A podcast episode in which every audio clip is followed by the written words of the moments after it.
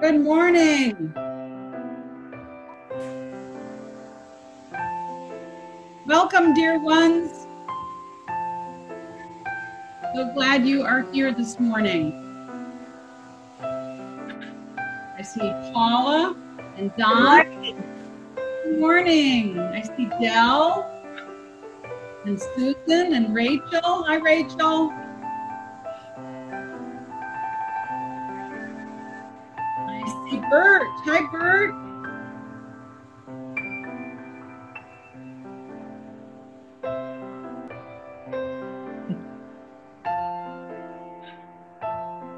Like our beautiful new welcoming music? Does that sound familiar? Come sing a song with me.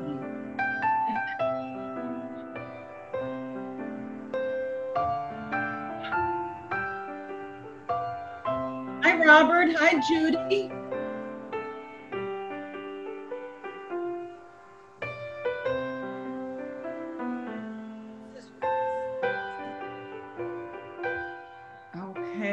Just so abrupt, right? Glad you're here.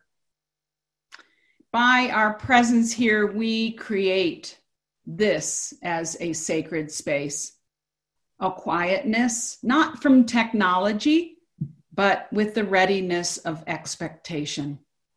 Together, creating community, we offer hope and trust for so many things for connection, for communion, for inspiration, for transformation, for healing, for wholeness, for words, for music, for celebration and consolation. We have created this space bringing all of who we are. Let us be willing, however, we are changed. Come, let us worship together. I am so grateful to be creating community with this congregation full of beautiful, creative, and loving people. I am Katie Kandarian Morris, minister of the Unitarian Universalist Fellowship of Durango. In these tender times where we are experiencing trauma, confusion, and we are in action for a more just world, it's a balm being together responding to the world's heartache with our liberal religious values. Our determination to create and uphold community is an essential gift in times of trouble and strife. As Unitarian Universalists, we celebrate our radical roots and history as self motivated spiritual people who think for ourselves and recognize that personal experience influences our beliefs more than anything.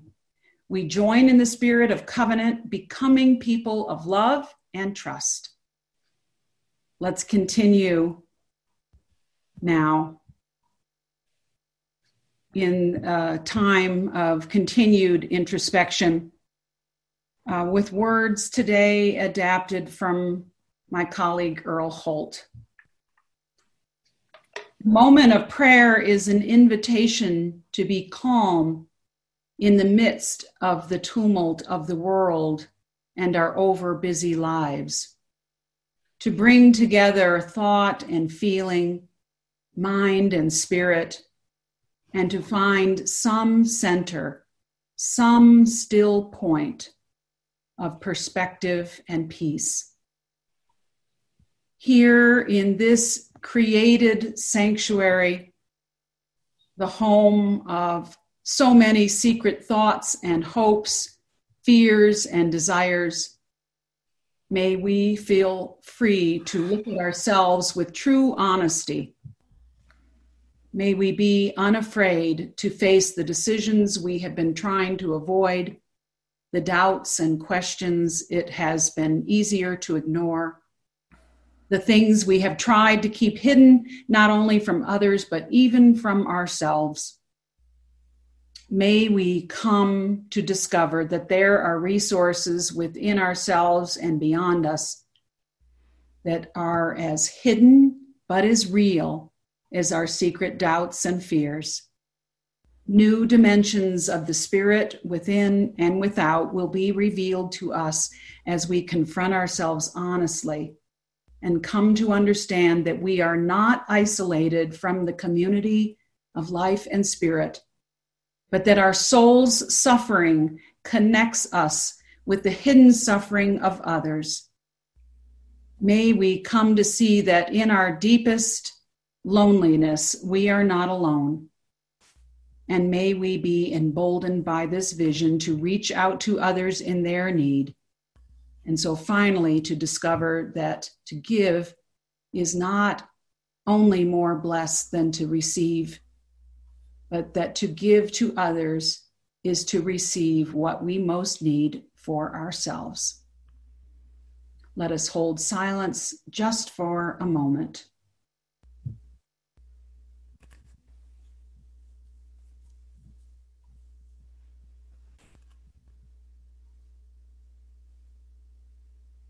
And may it be so. Blessed be. Ashe. Amen.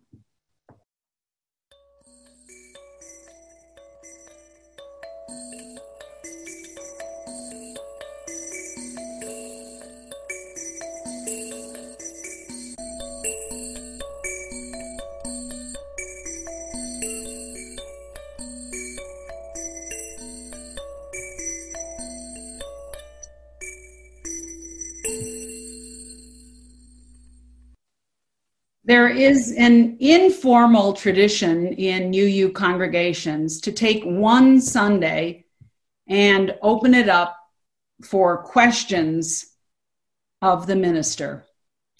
It's good to receive some of these questions in advance so that they can have more of a thoughtful response. But I will attempt to answer a couple of the questions posed today, too. If one stumps me or intrigues me, it may come up later in the year as a sermon on its own. The first question that I received earlier this week was this The job of a minister is always big, always stretching, and in the particularly challenging time that we are in, even more so. How do we as a congregation support you as our minister and your spirits and the staff as you all help us to not only survive but grow? Thanks.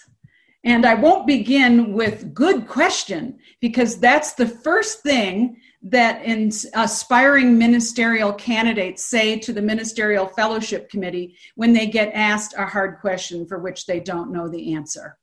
They say, Good question. Ministry is big, which is why it's often not referred to as a job. It doesn't have a beginning or an end. And even when not employed by a congregation, ministry still happens and the work still exists. The letter of agreement, the covenant between us says the congregation looks to its minister for spiritual leadership and initiative, for assistance in setting and articulating its vision, and for professional and inspired performance and oversight of the congregation's programs in collaboration with the Board of Trustees and the congregation's committees and teams. That letter of agreement goes on to further describe the list of duties and responsibilities that include worship, the ex officio role on the board, every other committee and team ex officio member, except for the nominating committee where the minister consults, and to act in the community on behalf of the fellowship and to serve as chief of staff. Now, just add the phrase in a pandemic to the end of all those roles, and it's a lot circulating around various pastor conversations this past week was an article that came from the Baptist News. So, with minor translation, it applies to all of us in congregations. The article's title get this Too many pastors are falling on their own swords. Maybe that was why I was asked the question. I'll offer wisdom directly from the article. To congregants, first of all, it suggests, and I'll give you four things. Number one, first accept that your church is not the church. Your congregation is made up of fallible people. Stop comparing your church to the one down the street, suggests the author. Second, accept that your pastor is a shepherd, not the shepherd. Yes, I am a leader with flaws. Three, third, pray for your minister. You might think this one applies just to the Baptists, but I'd love for this to happen here. I'm going to quote the article Pray for your pastor's mental health. Pray for the pastor's family. Pray for the pastor to flourish. Pray for God to give you understanding and patience with your pastor and to show you how to be a source of light and life during this time of death and darkness. Would it help you if I translate? I will go ahead and translate that last one. Focus your energy on your minister's mental health, her family, for your minister to flourish. Focus on receiving understanding and patience with her to show you how to be a source of life and hope during this time of trauma and loss. Fourth, for the next six months, be the best fellowship member you can be. Quoting the author again, if you don't like how things are going in your church, that's okay. No one is saying you should. He continues, I am suggesting, and I'm, this is the author here that's saying this. I am suggesting that you keep it to yourself until the pandemic is over. Then, if you still think it's worth addressing, do so at that time. Unquote. You may be able to see hear my cat in the background. She has her little cloth mouse, so she's wanting us to hear her. There you go. I would love to hear about something you think is going well. That is something ministers don't often hear. So please make sure you tell me that. The article also gives advice to the pastor or minister. It, they recommend getting a counselor, and I want to let you know that I've loaded up on a peer coach, therapist, and spiritual guide right now. It also suggests to see your physician if you're struggling. And the article recommends to the minister to do less, delegate to staff, committees, or teams. And I remember that our staff is also right now on a steep learning curve with new responsibilities right now. And they also need to hear all of those things I hear. Thank you for asking the question, and I may be asking for help. I also encourage you to say no if you feel like you've got too much. Some things may simply have to drop for a while. In these days, just before Labor Day, I'll be taking my last days of vacation that I wasn't able to fit in during July, and I will be back on September 8th. Okay, the next question came in kind of late, so I'm giving it a quick answer. Here it is Why is QAnon attracting so many followers? It is a quasi religious movement that denies proven facts, data, and scientific inquiry. What spiritual needs does QAnon meet that liberal religions don't? So I think two questions, and I'm going to try to answer. Not knowing much about it, I'm hoping that the questioner is wrong, that it's not actually attracting that many followers. But I believe that what attracts people to things like this is that even though its propositions are outrageous, it brings some level of certainty to people who are in deep fear. Liberal religion takes a lot more effort and trusts us to live with uncertainty. So I think maybe that is the challenge of liberal religion. Okay, I'm going to take a couple questions from the chat and then I'll close with another question that I received ahead of time. So I'm looking at the chat right now and seeing if I see anything in it. Any questions? Okay, I'm a little bit surprised. I thought there would be a whole bunch. Maybe you're going to wait until after the service is over. Okay, no worries. Oh, here's one. How can I, this is good. How can I answer when people ask if our church is a Christian church? Oh, you know, this one to me can have a number of answers and when I get some of these kind of questions, I usually try to um, make my answer dependent on who's asking me the question. Like, what do they really want to know? Do they want to know, are they Christian and are they welcome? Yes. Do we have uh, Christian roots? Yes. Um, are there Christians with us now? Yes. Are we solely Christian?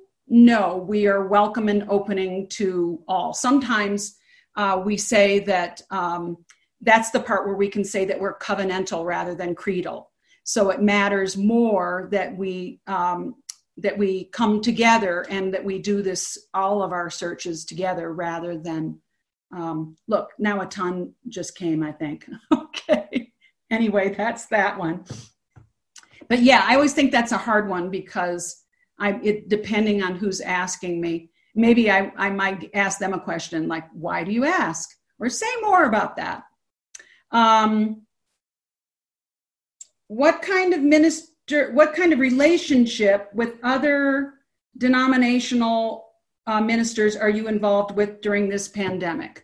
Um, the, the usual one that I've been involved with from pre pandemic, that we are still involved with each other uh, a couple of Lutheran ministers, the Episcopalian priest, the um, Catholic priest to some degree. He's been especially busy. His health is not good. Um, the Methodist minister, the um, and the uh, Seventh Day Adventist. Um, so we re- meet regularly, um, at least once a month, and sometimes talk to each other when it's in between too. Um, do you have any thoughts about having outdoor services at any time? Um, yes, lots of thoughts. And um, right now, we're waiting to hear back from the pandemic task force that will um, let the board give recommendations to the board. The board will come up with some kind of policy for how we are allowed to gather um, at on our campus at all, and um, and we'll we'll see what can happen. We're I'll, and I'll pass along more information when I know it. Uh, what prior? Okay, what's okay? I have two more I'm going to do. I was only going to do two, but these are getting good. Um, what surprising positive effects have you seen in our congregation from the pandemic? Lots of newly created teams created out of need that have ended up being so strong that um, that it's really great. So if you're saying, "What teams? I'm not on a team," um, reach out to Shannon, and we'll figure out how to get you on something that feels uh, hopeful and and helpful. Uh, can you wear vestments for our Sunday service? You mean right now while I'm at home? No, thank you. I like I like feeling casual at home. In fact, it's occurred to me that I might not wear vestments even when we go back. Um, and when I was um, doing my internship before, when and my internship was actually earlier on in my seminary training. Um, I I didn't wear vestments then either because it, at the church where I had uh, where I had been a member, a longtime member, um, none of the ministers wore vestments except for on special events. And um, and and the reason why I decided to start wearing them is people were making comments and sometimes criticisms about what I was wearing. So since you can only see me from here up, I'm going to just say I'm good. Okay. So that's for now. Who knows? Uh, I might change my mind. And sometimes um, maybe you'll share more with me later on why you might feel that is a need that you have uh, for me. In two weeks, I'm doing a little something that we recorded at the church, and I wore my robe and stole, so I look more formal. I look more formal there. But right now, if you saw my feet, I don't even have shoes on. So, uh, anyway, thank you. Um, I'm going to go back now. I love doing this, it's fun. I'm going to go back and finish with the question, the last question I received ahead of time. Uh, how can we as a people and a nation become unified again when we seem so divided at this juncture? Well, I think that most likely that's not going to happen right now. First, we will need to vote and encourage others to do so and do everything we can to make sure our votes get counted. And, you know, we have a lot of support for that effort with what's called UU the Vote. You might have seen that in our announcements or on our website. And if you haven't, go ahead and look and also look uh, on the UUA website. There's lots of information. Um, but our social justice team right now at UUFD is getting involved in UU the Vote and some little um, local organizations that are a, a branch from that. So please reach out. Um, why don't you just go ahead and reach out to Bonnie Miller and she'll make sure that you get involved. I'm going to continue though that um, when a leader is stoking the flames of hatred and fear, we are going to naturally become more polarized. If we look at times in our history, the civil rights movement, for example, or the Civil War, or even the founding of this nation, in each case, there was a lot of pain and not a lot of unity. And Unitarians and Universalists took prophetic stands at each of these times. Like in the second source, words and deeds of prophetic people which challenge us to confront powers and structures of evil with justice, compassion, and the transforming power of love. Historian Jill Lepore points out the often narrow understanding of history. She says, when you think about political history, if you confine your attention to the enfranchised or to the office holders, you're going to have an incredibly narrow, all white male history for decades. And it's an incredible distortion, she says. In times of political turmoil, we are then hearing, maybe for the first time, the voices of the disenfranchised. Each time, each uprising, each period, more than are welcomed in, more voices. Women, LGBTQ, people of color, indigenous people, immigrant voices. There is upheaval to challenge the status quo. When I revisit the timeline of historic events in Unitarian or Universalist history, I see how much healthy change and widening vision has come from periods of intense conflict, even in our own movement. It is an opportunity to really clarify our values, to name and act upon what we hold most dear. I see those values as a radical hospitality a willingness to look at our past, to make direct and living amends for a mo- more hopeful and embracing future. First, Josiah Royce, then Martin Luther King called that aim the beloved community. But it does not come without a lot of hard work and disruption.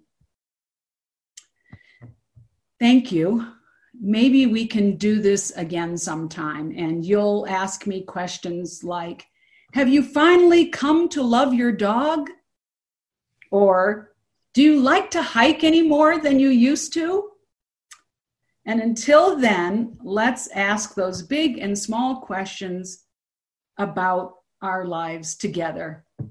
May it be so. Amen. Ashe.